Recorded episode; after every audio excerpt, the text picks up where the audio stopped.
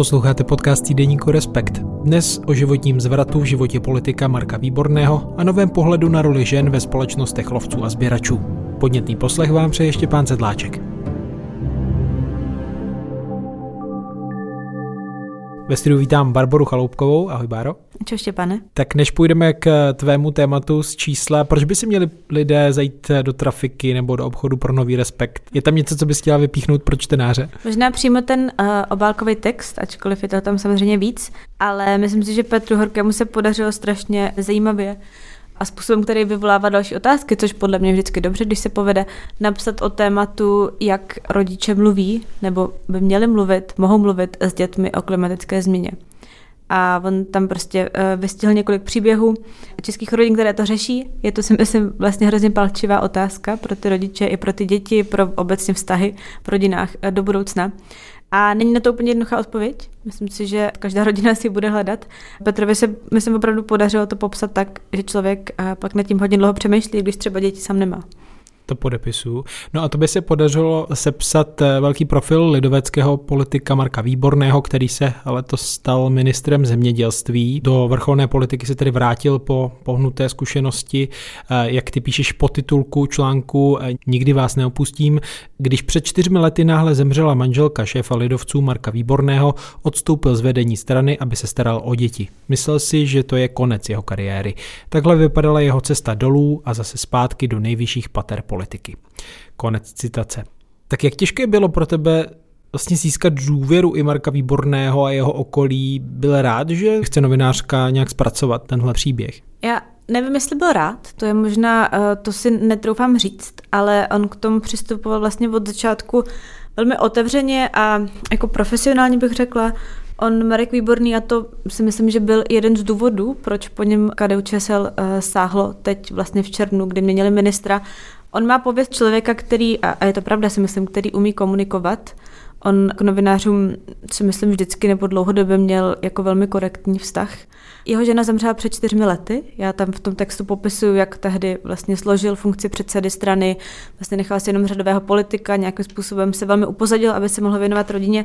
A on i tehdy o tom mluvil poměrně otevřeně. Jak když jsem si to třeba dohledávala, tak on vlastně, myslím, dva, tři týdny poté, co jeho žena zemřela a on uh, oznamoval tu rezignaci na funkci předsedy, tak uh, tehdy taky velmi, velmi otevřeně mluvil o tom, co to znamená, co to znamená pro něj, že on se rozhodl dát rodinu na první místo.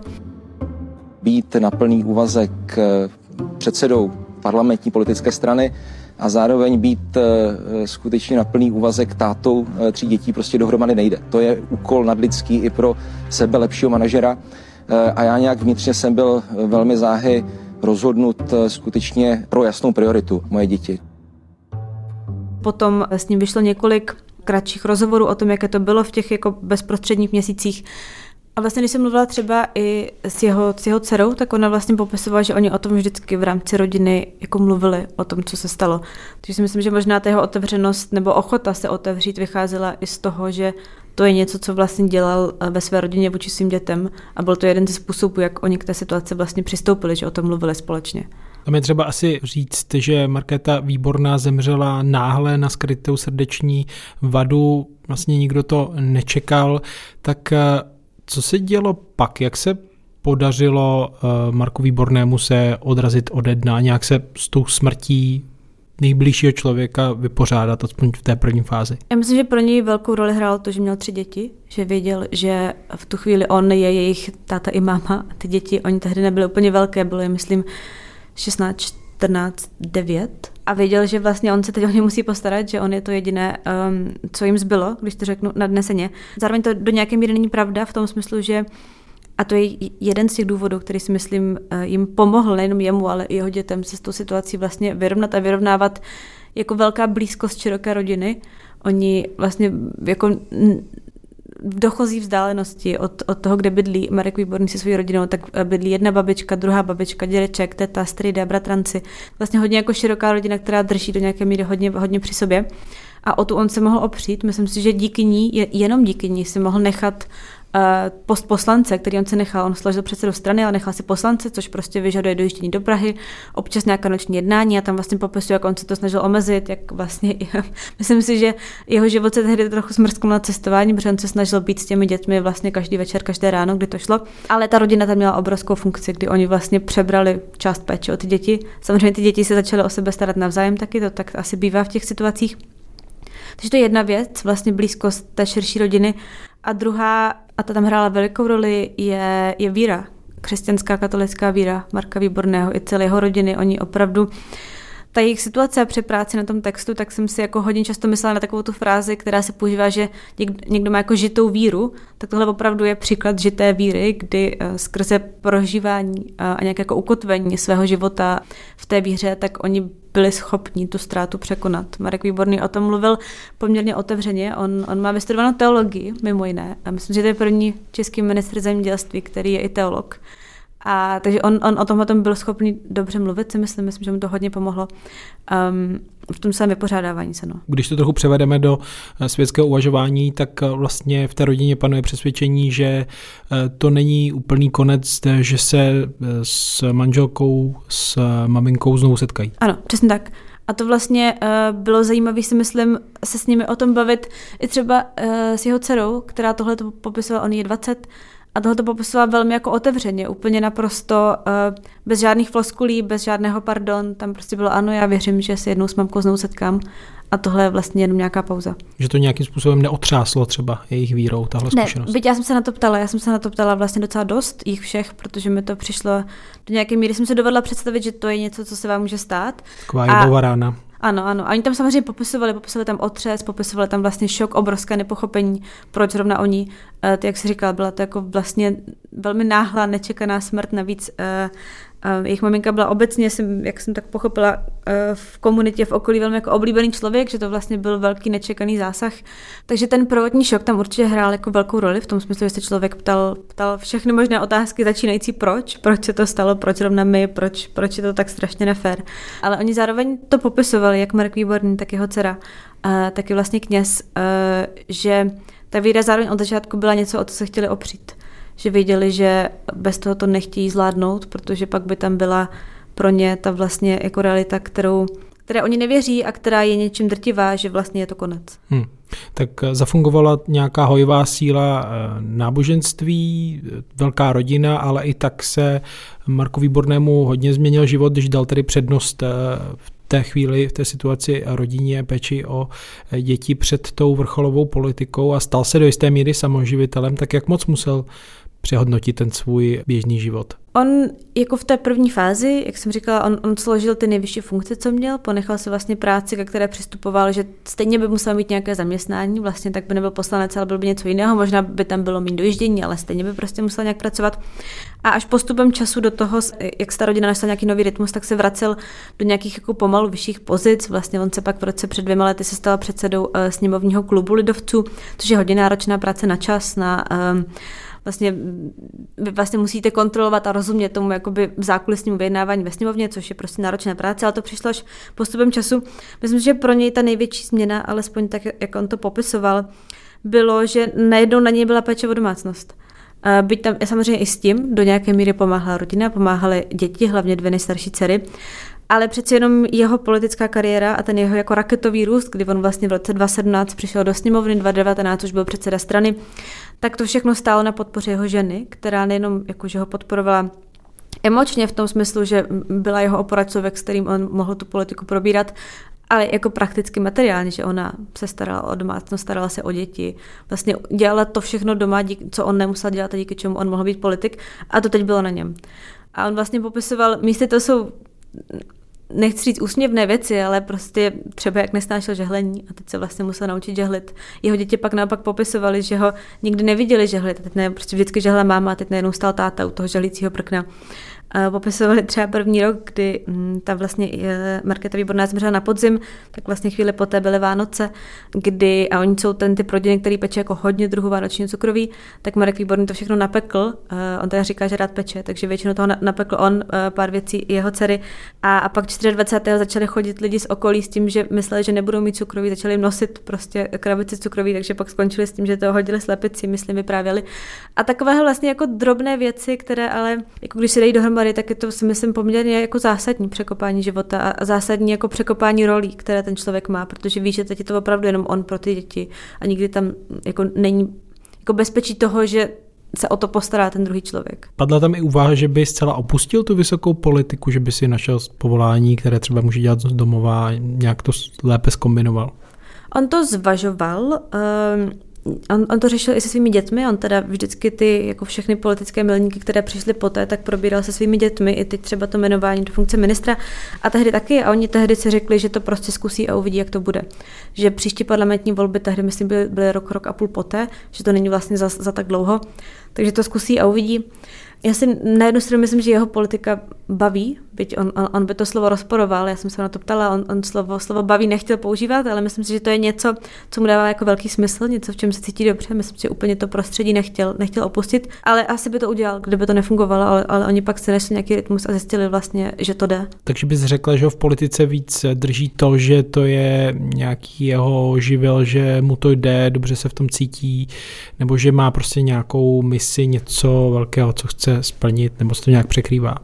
On mluvil třeba o tom, že když to zvažoval tehdy, tak zároveň cítil, jestli vlastně rezignovat i na tu funkci poslance, tak cítil vlastně jako odpovědnost vůči voličům, vůči lidem, kteří ho tam poslali. Takže to pro něj byl jeden z důvodů, proč, proč to neudělat. Myslím, že on je do nějaké míry veřejný člověk, v tom smyslu, že prostě veřejná činnost je něco, co mu dává smysl. Do nějaké míry v tom vyrostl. Jeho otec Miloslav Výborný je bývalý ústavní soudce, jeho dva bratři vlastně oba dva dělají říct, veřejnou činnost. Jeden je starosta menšího města v okolí, druhý je soudce po otci v Praze. Takže myslím, že tam nějaké to jako nastavení eh, tím tím stejným v té rodině bylo, eh, že je je vlastní a je to svět, který, který ho baví. No. no a je tam nějaké velké uvědomění, myslíš, na jeho straně, že po těch čtyřech letech se tady teď vrací do vrcholné politiky a v něčem je tak samozřejmě, že v něčem je jiný, ale v něčem zásadním. Tohle je vlastně strašně zajímavé, protože on na sobě, si, když jsme se o tom tak bavili, tak on mluvil o tom, že si je hodně vědom toho, že jeho rodina funguje jinak, eh, že on vlastně se samozřejmě nějak změnil, ale když už pak člověk ho jako tlačí nebo se ptá na nějaký jako reálný propis téhle zkušenosti do té politické práce, ať už třeba ve změně názorů nebo ve změně témat, nebo prostě jak, jak se to množství zkušeností, které si myslím jako mužský politik v Česku skoro nemá. To, že vlastně čtyři roky na vás vedle vaší normální práce poslanecké byla ještě starost o domácnost, starost o děti, zastupování nějaké jako mateřské role, ať je to cokoliv. A tak tahle ta jako obrovská suma úplně unikátních zkušeností, tak on k tomu ani v těch našich rozhovorech, ani si myslím jako v jeho veřejném vystupování, on z toho jako nijak netěží. To není něco, co by on chtěl aktivně využívat, nad čím on by aktivně přemýšlel, že to jako politik může využít a že to vlastně může změnit to, jak dělá politiku. Což si myslím, že třeba v porovnání se západním kontextem občas s západní politikou je, je docela specifické. Myslím si, že to je částečně asi charakterové, že on prostě je ten typ člověka, který on jako nemá problém odpovídat na všechny otázky, otevřít se, ale zároveň to není něco, co by vytáhl sám, si myslím, že jako mluvit o emocích a tak není něco jemu úplně vlastní, jako osobnostně. A asi to vypovídá i něco o české politice, že vlastně já i z těch rozhovorů, které jsem jako měla s lidmi, kteří ho znají, třeba s vysoce postavenými politiky v rámci KDU ČSL, tak všech jsem se ptala na to jedno. Jestli vlastně šlo poznat v těch minulých čtyřech letech, že to je jiný člověk, jiný vlastně politik, jiný poslanec, protože se mu stala tahle ta, uh, životní tragédie, životní zkušenost. A nikdo to vlastně neuměl říct, nikdo to neuměl popsat. Všichni říkali, ano, tak když se bavíme jako táta s tátou, tak vlastně vidíme, že tam je něco jinak u něj, ale že by se změnil jako politik, to vlastně ne. Což si myslím, že něčím opravdu vypovídá o české politice, o tom, že tam možná není ještě úplně prostor, nebo, nebo ho tam ti lidé nechtějí dělat pro nějaké jako aktivní využití této zkušenosti. Z toho, co říkáš, asi od něj nečeká, že by teď nějakým způsobem i jako politik zvedal toto téma, nějak reflektoval právě roli, kterou měl jako v uvozovkách samoživitel, že je třeba tady třeba nějak pracovat na rovných příležitostích a dalších věcech. Vlastně on třeba říká, že si myslí, že má mnohem větší pochopení pro jako složitost lidských situací, pro složitost různých jako rodinných uspořádání a tak dále. To on vlastně jako říká. Třeba se slovem samoživitel už má problém. To vlastně jako nemá rád jeho dcera, když jsem se jí ptala na to, jestli si myslí, že jestli to vnímala, takže otec je teď samoživitel, tak se jakoby doslova rozesmála přede mnou, že její táta by určitě o sobě neřekl, že je samoživitel, což on pak určitě, což on pak v tom rozhovoru neudělal. On říkal, že to slovo vnímá vlastně negativně. Um, takže myslím si, že tam je nějaká jako žitá proměna, jako perspektivy, to si myslím, že vlastně je nemožný, aby tam nebylo, ale doposud tak jak je, jako já jsem se na to dívala, tak to není něco, co by aktivně používal. Hmm. A myslíš, že ho museli přemlouvat, eh, když tedy hledali nástupce nebo nového ministra?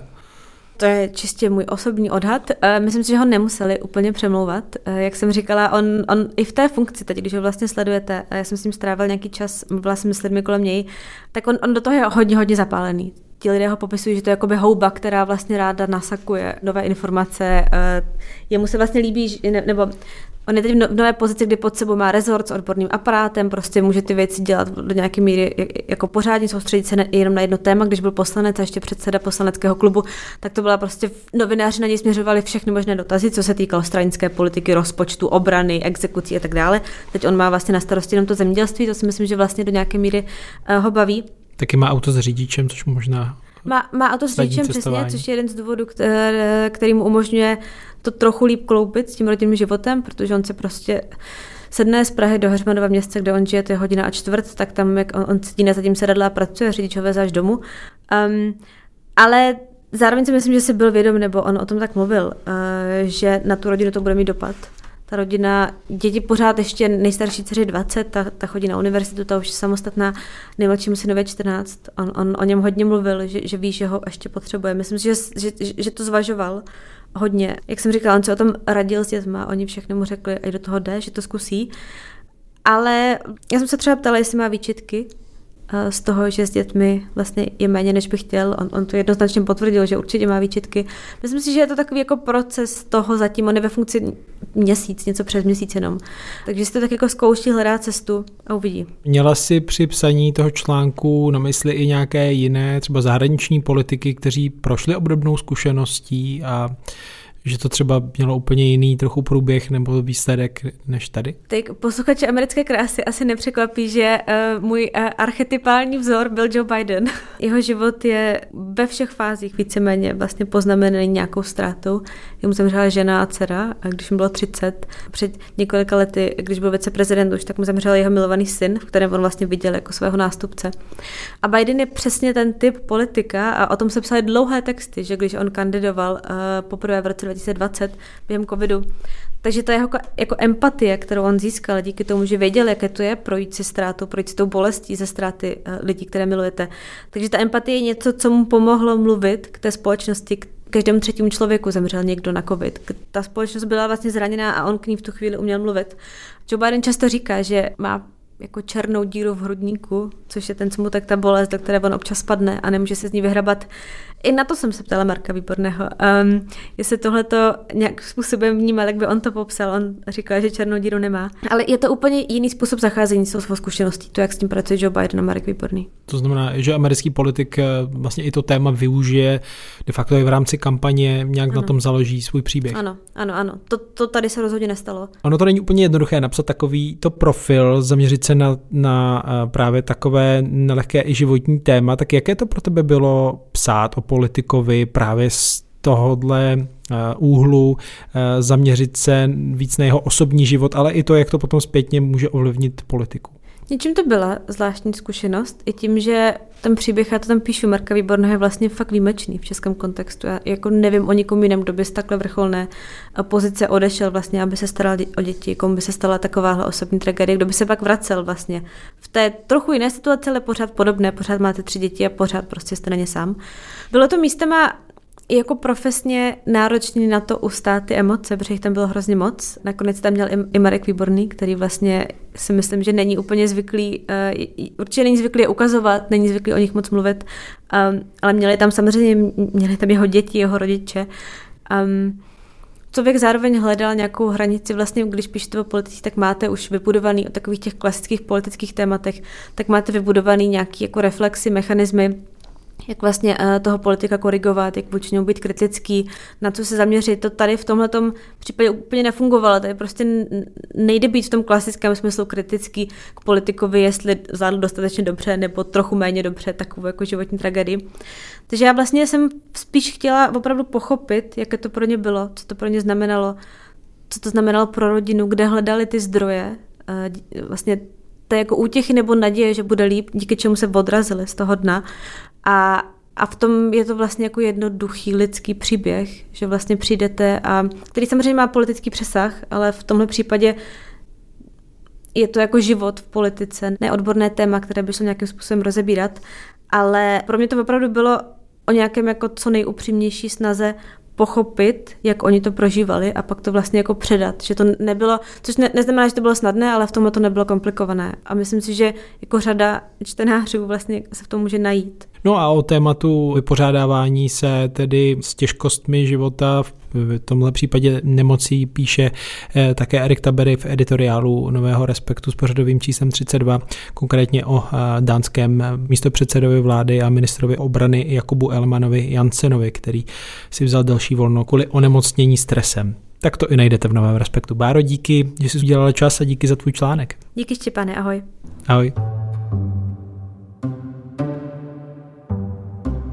A druhým hostem dnešního podcastu je Silvie Lauder. Ahoj, vítej. Ahoj Štěpáne, děkuji. Silvie do aktuálního čísla Respektu dělala rozhovor s titulkem Ženy loví, aby nasetili rodinu, což je tedy interview s americkou vědkyní Carol eh, Wall Scheffler, eh, která tedy shodou okolností v uplynulém semestru hostovala na Univerzitě Karlově a podílela se na jednom z výzkumů, který narušuje představu, že ve společnostech lovců a sběračů to chodí tak, že muži chodí na lov a ženy se starají o děti, udržují oheň oheň a sbírají plody. Ta konkrétní studie vyšla v žurnále PLOS ONE.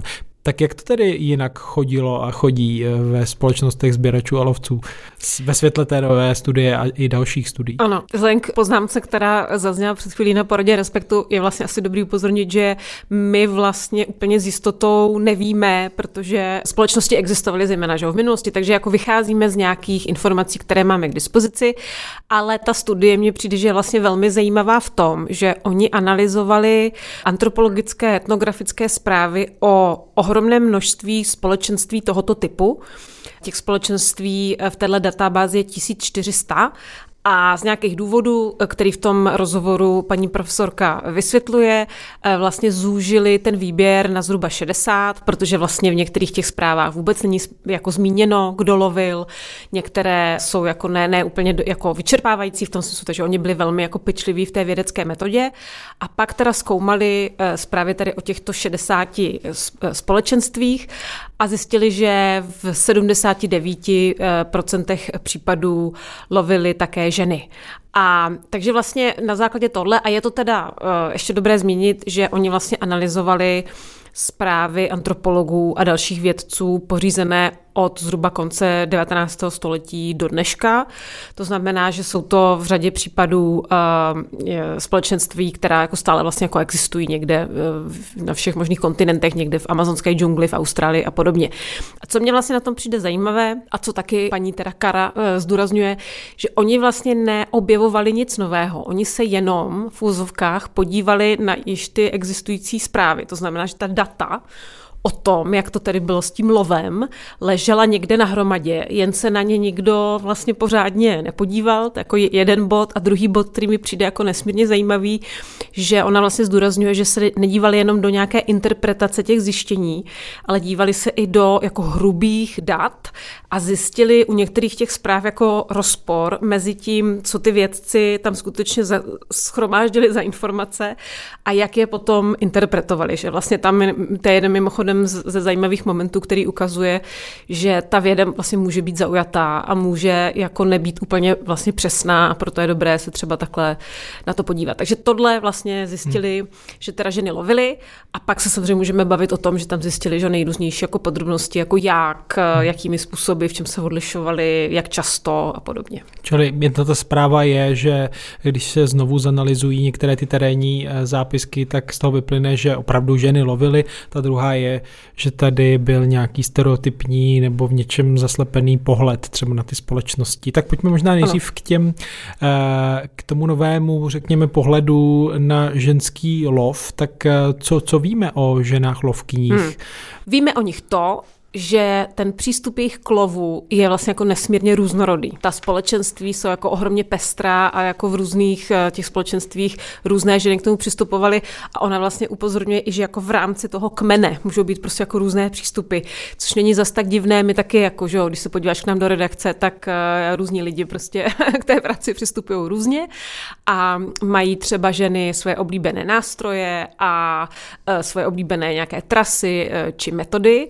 Další věc, která mi přišla jako extrémně zajímavá, je, že oni si všímají, že se ty metody a nástroje proměňují během života těch žen v závislosti na tom, jestli jako mají nebo nemají děti kde je tam taková hrozně hezká, hrozně hezký detail, kdy ona tam říká, že prostě když máte na zádech kojence, tak luk a šíp není úplně praktický a potřebujete prostě tu mačetu, protože že je to jako nějaká praktická věc. Přesně tuhle větu jsem si tady potrhl. Přesně, to je skvělá věta. A vlastně mi to přijde hrozně zajímavý i v tom směru, že to mateřství vlastně, když se potom podíváme na to, jak se o tomhle tématu doposud mluvilo, tak mateřství byl jeden z hlavních jako protiargumentů, proč vlastně ženy jako nelovily. Protože oni nemohli lovit, protože s těmi dětmi na ten lov nemohli jít, protože to bylo příliš nebezpečné, nebo byly příliš jako vyčerpané, třeba z porodu. A to byl ten vlastně ten argument, proč jako se mělo za to, že jako ženy nelovily. A my se díky tady té studii třeba dovídáme, že opět se to vlastně vrací do té moderní doby, že já tam mám že takovou eh, jako napůl z legrace myšlenou eh, jako reakci eh, na to, co ona říká, že si prostě berou ty děti do práce. Oni se jim narodí to dítě, a pokračují v těch všech ostatních činnostech, jen mají buď to dítě sebou, anebo ho svěří do péče nějaké širší rodiny, anebo, nebo té širší komunity v tom kmeni. Takže v tomhle to mě to přišlo vlastně velmi zajímavé. A ještě bych zmínila jeden bod. Mně se na tom vlastně hrozně líbí, jak to jako komunikuje s tou naší žitou zkušeností, přestože samozřejmě nějaký kmen lovců a sběračů žijící v amazonské džungli, tak si jako myslíme, že s náma naprosto nemá nic jako společného ale ten fakt, že jako ve spoustě těch společenství se děti trénují pomocí hry právě na ten lov a připravují se na tu, na tu že dospělou jako budoucnost. A to, že třeba ty matky jejich je na ten lov berou a oni se takto učí uh, příkladem, tak mě taky vlastně přišel jako vlastně velmi zajímavý, že zase je to děti se trénují, děti si hrají na to, co dělají dospělí a tím se vlastně připravují na tu, na tu svoji budoucnost a e, znova vlastně, když to zmíníme k tomu tématu, tak e, oni jako nevypozorovali, že by byl nějaký rozdíl mezi dívkami a chlapci. Prostě děti obou pohlaví se připravují na to, že budou muset lovit, aby se uživili. A ten lov se může trochu třeba lišit tedy před tím mateřstvím a potom mateřství. A, a liší se teda muži od žen. Ještě tam vlastně jako zmiňovala, že vlastně ty, ty muži mají třeba trochu jiný, jiný přístup, loví třeba jiný zvířata nebo jako s jinou frekvencí, jo? že tam je ještě rozdíl samozřejmě mezi, mezi muži a ženami. Hm, ona tam zmiňuje, myslím, i na rozdíl ve fyziognomii, že ženy mají silnější nohy, širší mm-hmm. pánev, tak eh, zase ano. To má trochu jiné, jiné strategie. Já musím říct, že to je moje oblíbená pasáž toho rozhovoru, protože vlastně nějaký jako fyzický znak, který jsem považovala celý svůj život za svoji výraznou nevýhodu, to znamená velký zadek a širokou pánev, tak jsem se vlastně od tady velmi jako prestižní, respektované americké antropoložky dověděla, že mi to vlastně dává jako evoluční výhodu, protože mám jako níže položené těžiště a tím pádem je mě obtížnější převrátit a mohu ujít delší vzdálenosti a jako uh, odnosit nějaká břemena. Takže v tomhle mě to vlastně přišlo jako velmi, velmi zajímavý, uh, co tam ona v tomhle směru říká. No každopádně tady nejde prostě jenom o jednu studii, která by nějak měnila pohled právě na roli žen v těchto společnostech, ale vlastně je to spíš další střípek do mozaiky právě i třeba archeologických výzkumů, které ano čím dál častěji objevují, že někdy to zkrátka nebyl muž, i když si to na první dobrou vědec myslel, ale žena. Tak eh, mohla bys trochu přiblížit třeba některé i příklady, mm-hmm. to, co se teď děje v posledních letech. A, a vlastně ona to tam i, i zmiňovala, když jsme o tom uh, spolu mluvili a, a ještě bych jako dořekla vlastně jenom k té studii, že si myslím, že to je uh, taková první větší, jako ucelenější analýza těch zpráv, že byly takové jako anekdotické, říkáme to, že ta anekdotická evidence, sem tam něco se prostě jako objevilo, nebo byl nějaký právě archeologický nález, ale vlastně tato studie, o které se tady bavíme, je taková první jako důkladnější, větší, kde se vychází z velkého počtu dat. A co se týče těch archeologických nálezů, tak opravdu je to, a taky vlastně to tam se tam toho dotýkáme v tom rozhovoru, kdy těch objevů je ohromná spousta a mám pocit, že třeba minimálně třeba za poslední rok mám téměř pocit, že nemine měsíc, abychom se nedověděli o nějakém jako dalším nálezu. A co se týče lovkyň, žen lovkyň, anebo obecně třeba žen v nějakých jako i válečných konfliktech, tak eh, ty archeologické nálezy jsou vlastně nesmírně zajímavé, protože my zjišťujeme díky analýze DNA a nějakým dalším analýzám skloviny zubní a podobně, že lidé, kteří byli pohřbeni v hrobech a kteří byli do té doby naprosto nespochybnitelně, byla jasná schoda na tom, že, to, že muselo jít o významného válečníka, Prostě má zbraň, tak Když tam měl muž. zbraně, jo, dám konkrétní příklad. Eh, velmi se debatovalo o tom hrobě ze švédské Birky, kde se mělo za to, že to je opravdu mimořádně významná osoba protože kromě toho, že tam má zbraně několikerého druhu a velmi jako zdobené a vzácné a podobně, tak tam má ještě pohřbené koně, dva s ním, takže to byla jako velká věc. A tam se zjistilo, že to je žena a u těch jako kdyby lovkyň, tak bych třeba zmínila z Česka eh, takzvanou dámu z Hlinska, což byla osoba z pozdní doby kamenné, byla pohřbena s takzvaným sekeromlatem, což byla jako nástroj zbraň. Jako, doufám, že nějaký archeologové ne, nebudou linčovat, že jsem to řekla špatně, ale byla to prostě věc, která se přisuzovala tomu, že to byl muž. Mělo se za to, že to je muž a zjistilo se, že, že to je žena. Takže vlastně tam je hrozně uh, zajímavý, jak se postupně přibývá uh, těch objevů, které opravdu eh, nám trochu ty dosavadní zjištění na, jako kdyby nasvětlují trochu jiným světlem a přijde mi jako hrozně zajímavá ta skutečnost, že vlastně exaktní věda, přírodní vědy, vstupují do těch třeba společenských věd v tom Genetik. směru, že vlastně ukazují, že třeba některé ty naše představy o té minulosti, které potom mají jako třeba velký dopad i konkrétně, že o těch lovcích, eh, to je jako ohromný téma, který se jako dodnes zmiňuje v souvislosti vůbec s postavením mužů a žen, s rolemi,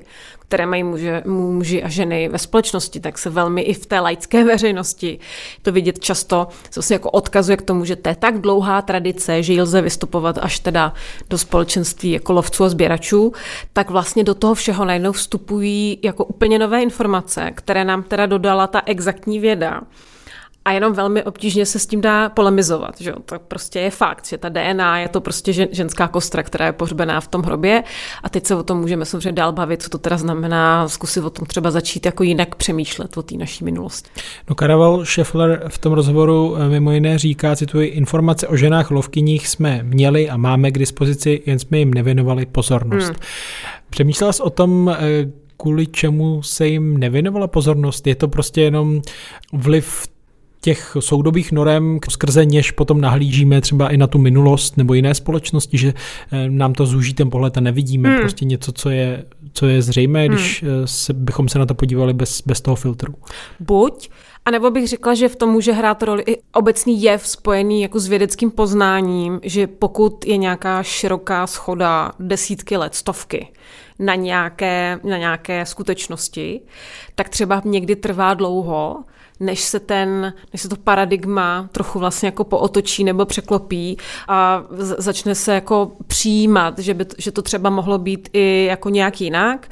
A myslím si, že to určitě jako kdyby v tomhle tom hraje roli, jo? že vlastně když někdo jako vystudoval školu a desítky let působil jako expert v nějaké oblasti a byl velmi tedy přesvědčen o nějaké skutečnosti a teďka zjišťuje, že to je jako, jako opravdu jako jinak, tak to může být jako celkem těžké to někam posunout třeba jinam. Takže myslím, že jako hraje roli spousta věcí, ale určitě bych zmínila to, že jak to jako bývá vidět obecně u těch genderových témat, že jo. Někdy ten závoj takového jako iracionálního, nějakých, jako nějakého strachu a obav z toho, co ty třeba ten nový pohled jako může vyvolat, tak uh, si myslím, že to může, může prostě vyvolávat, vyvolávat jako nedůvěru, jo? že kdo ví, co to je za studii a, a možná je to, mě třeba fascinuje u těch hrobů, tak tam uh, jsou opravdu fascinující ty odmítavé reakce, že lidi vymýšlí opravdu všechno možné, jo? že to byl nějaký omyl, že jako omylem dali do hrobu té ženy ty, ty zbraně, jo? nebo to tam dali jako v zastoupení, to jako nepatřilo jí, to patřilo jímu manželovi, ale jako